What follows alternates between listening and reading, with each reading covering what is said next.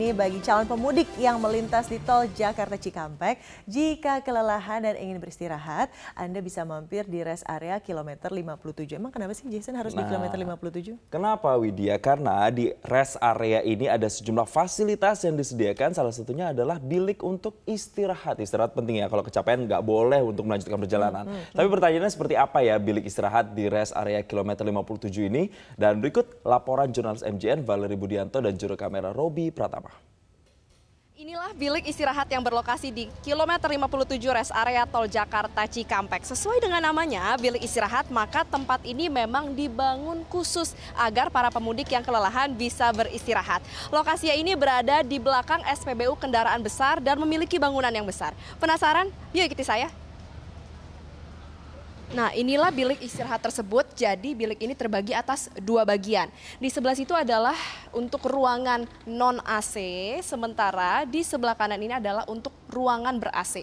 Dan satu ruangan ini baik ruangan ber AC maupun non AC ini dapat menampung 20 orang. Bisa dilihat ini jadi setiap bilik diberi angka-angka dan setiap bilik diberikan pembatas agar penumpang ini dan juga pemudik dapat nyaman menikmati waktunya beristirahat tanpa ada gangguan dari kiri dan juga kanan. Bisa dilihat juga bahwa apabila Anda berada di sini, Anda langsung mendapatkan kasur yang pastinya empuk, kemudian juga ada selimut hingga bantal. Dan juga setiap bilik ini disediakan stop kontak satu persatu sehingga Anda bisa melakukan cas untuk alat komunikasi Anda.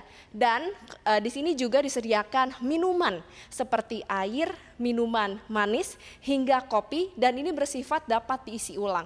Nah, apabila kita melihat keluar juga untuk menjaga kebersihan di sini juga disiagakan petugas. Nah, petugas di sini uh, tidak hanya menjaga kebersihan namun juga disiagakan. Jadi apabila ada pemudik yang membutuhkan satu hal dan lainnya, ada keluhan bisa langsung disampaikan kepada petugas tersebut.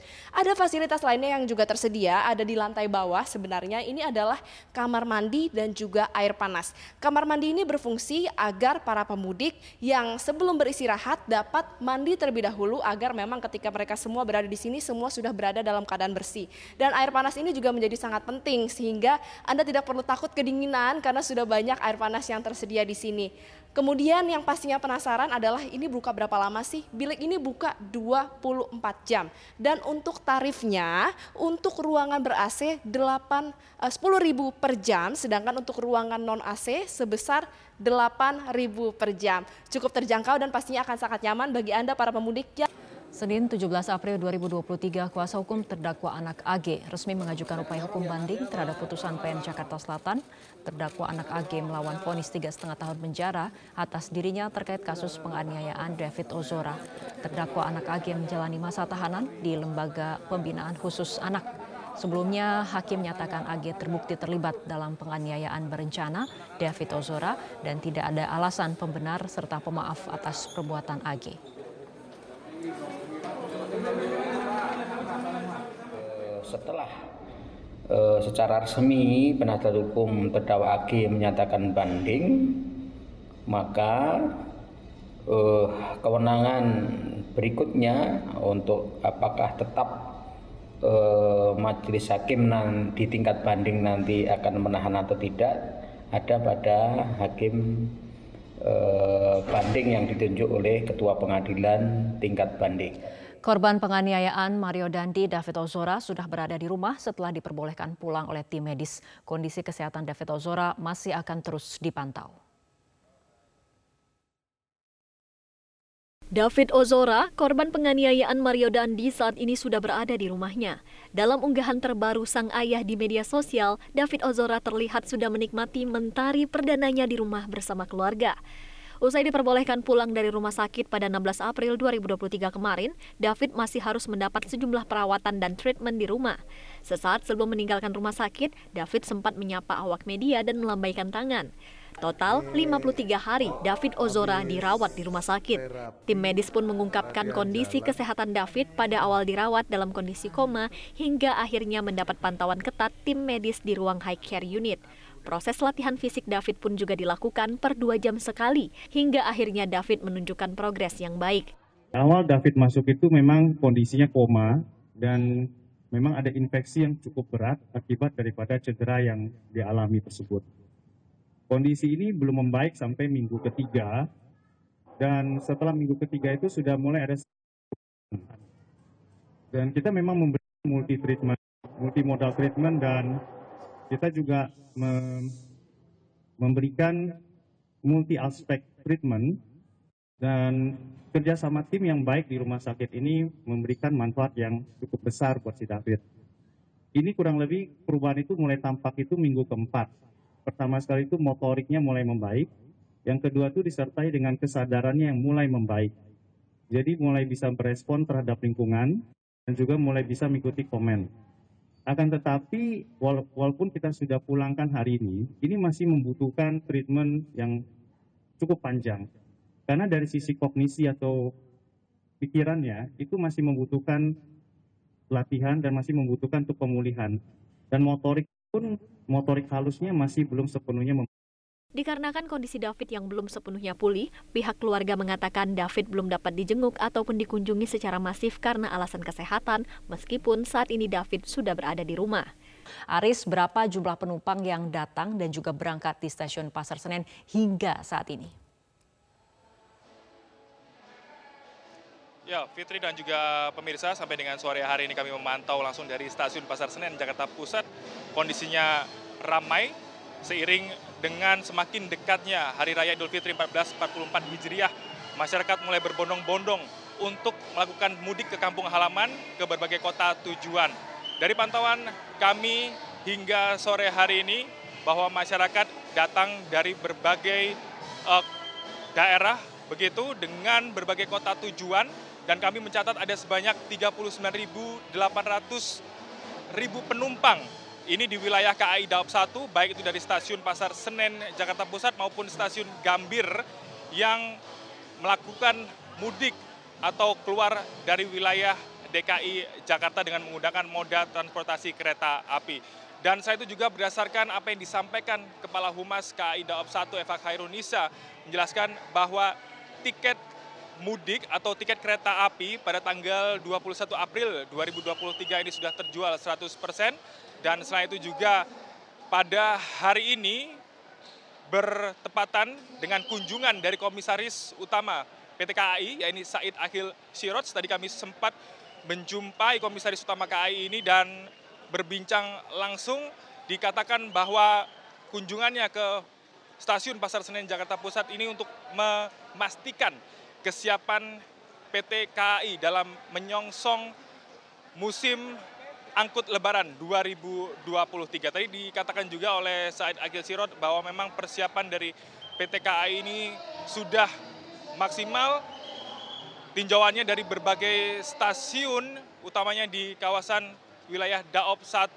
stasiun Gambir maupun stasiun Pasar Senen ini seluruh fasilitas kereta api sudah bisa dinyatakan siap untuk menyambut masyarakat yang ingin mudik lebaran di tahun 2023 ini.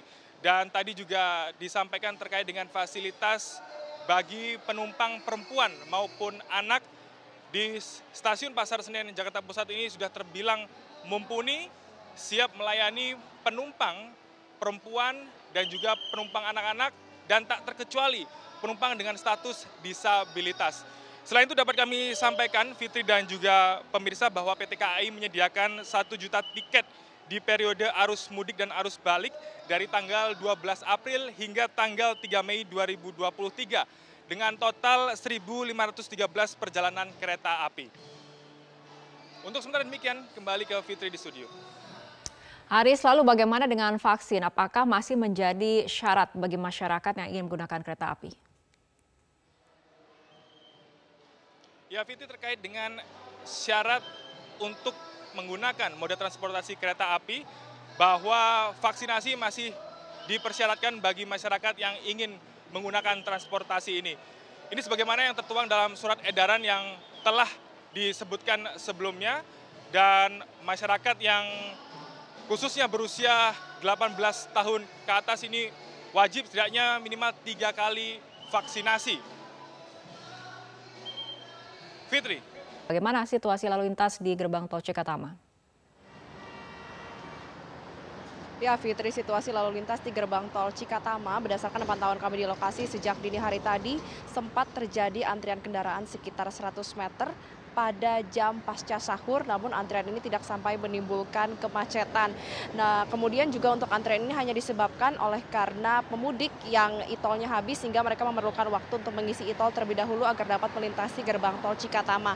Namun untuk situasi dari siang hingga sore hari saat ini situasi sudah ramai lancar, tidak terlihat adanya antrian kendaraan maupun kemacetan. Untuk volume kendaraan terjadi peningkatan apabila dibandingkan dengan kemarin sore data dari Jasa Marga tercatat ada sebanyak 25 ribu kendaraan yang melintasi gerbang tol Cikatama untuk arus mudik yang mengarah ke Palimanan dan juga Trans Jawa. Sementara untuk arah sebaliknya yang mengarah ke Jakarta ada sebanyak 16 ribu kendaraan. Apabila dibandingkan dengan kemarin maka terjadi peningkatan 5 ribu kendaraan yang mengarah ke Palimanan karena untuk kemarin di jam yang sama pukul 16.30 ini hanya ada 20 ribu kendaraan yang melintas. Tapi yang menjadi menarik adalah untuk arus Jakarta. Karena kalau kemarin arus Jakarta pada pukul 16.30 ini hanya sebanyak 7 ribu kendaraan kendaraan, namun hari ini ada sebanyak 16.000 kendaraan. Kemudian juga untuk kendaraan ini masih didominasi oleh plat Jabodetabek kendaraan pribadi dan tidak menutup kemungkinan terjadinya peningkatan volume kendaraan karena masih diberlakukannya diskon tarif tol sebanyak 20% untuk tol terjauh tarifnya di tol Jakarta Cikampek. Dan untuk diskon tarif tol ini hanya berlaku hingga esok hari pukul 6 pagi. Sehingga memang bagi para pemudik yang uh, ingin mendapatkan diskon tarif tol harus berangkat lebih awal dan maksimal adalah esok hari 18 April 2023 pukul 6 pagi. Dan hingga saat ini rekayasa lalu lintas juga masih belum diberlakukan. Tapi tadi kami sudah melihat beberapa petugas jasa marga yang sudah menyiapkan kon. Dan ketika kami tanyakan untuk untuk apa, apakah akan langsung diterapkan rekayasa lalu lintas pada malam hari, namun dinyatakan bahwa uh, kon ini akan digunakan untuk rekayasa lalu lintas kontraflow yang akan dilakukan esok hari di kilometer 47 Karawang Barat. Ini sesuai dengan skema rekayasa lalu lintas yang diterapkan oleh pemerintah dalam SKB, yaitu untuk rekayasa lalu lintas kontraflow akan diberlakukan esok hari mulai pukul 14 hingga 24 waktu, waktu Indonesia Barat yang dimulai dari kilometer 47 Karawang Barat hingga kilometer 72 Cikampek Cikampek. Kemudian dilanjutkan dengan skema one way yang uh, dilangsungkan dari kilometer 72 Jakarta eh, Cikampek hingga kilometer 414 gerbang tol Kali Kampung. Kali Kangkung. Sedangkan untuk ganjil genap ini juga akan langsung berlaku dari kilometer 47 Karawang Barat hingga kilometer 414 gerbang tol Kali Kangkung. Sementara itu untuk uh, pantauan terkini di lokasi juga situasi masih ramai lancar, tidak ada antrean kendaraan. Kemudian juga mengingat bahwa hari ini operasi ketupat 2023 yang sudah dimulai pada siang hari tadi, polisi sudah menggelar apel dan juga gelar pasukan dan langsung mengerahkan sebanyak 148 ribu personil ke titik-titik rawan kemacetan. Apabila bisa saya himbau ke Anda pemirsa, untuk titik-titik rawan kemacetan di tol Jakarta Cikampek ini ada dua titik. Yang pertama adalah di rest area kilometer 57 yang kedua adalah pada pertemuan tol layang MBZ dengan tol bawah Jakarta Cikampek. Sehingga bagi Anda yang masih belum mudik dihimbau untuk lebih untuk mudik lebih awal namun apabila Anda memang memutuskan untuk berangkat mudik di tanggal-tanggal yang diprediksikan menjadi puncak arus mudik dihimbau untuk berangkat pada jam-jam yang bukan merupakan peak hours atau uh, untuk peak hours ini adalah pada malam hari dan juga menjelang sahur sehingga memang dihimbau untuk berangkat di jam-jam seperti pagi hingga siang hari. Sementara demikian Fitri kembali ke Anda.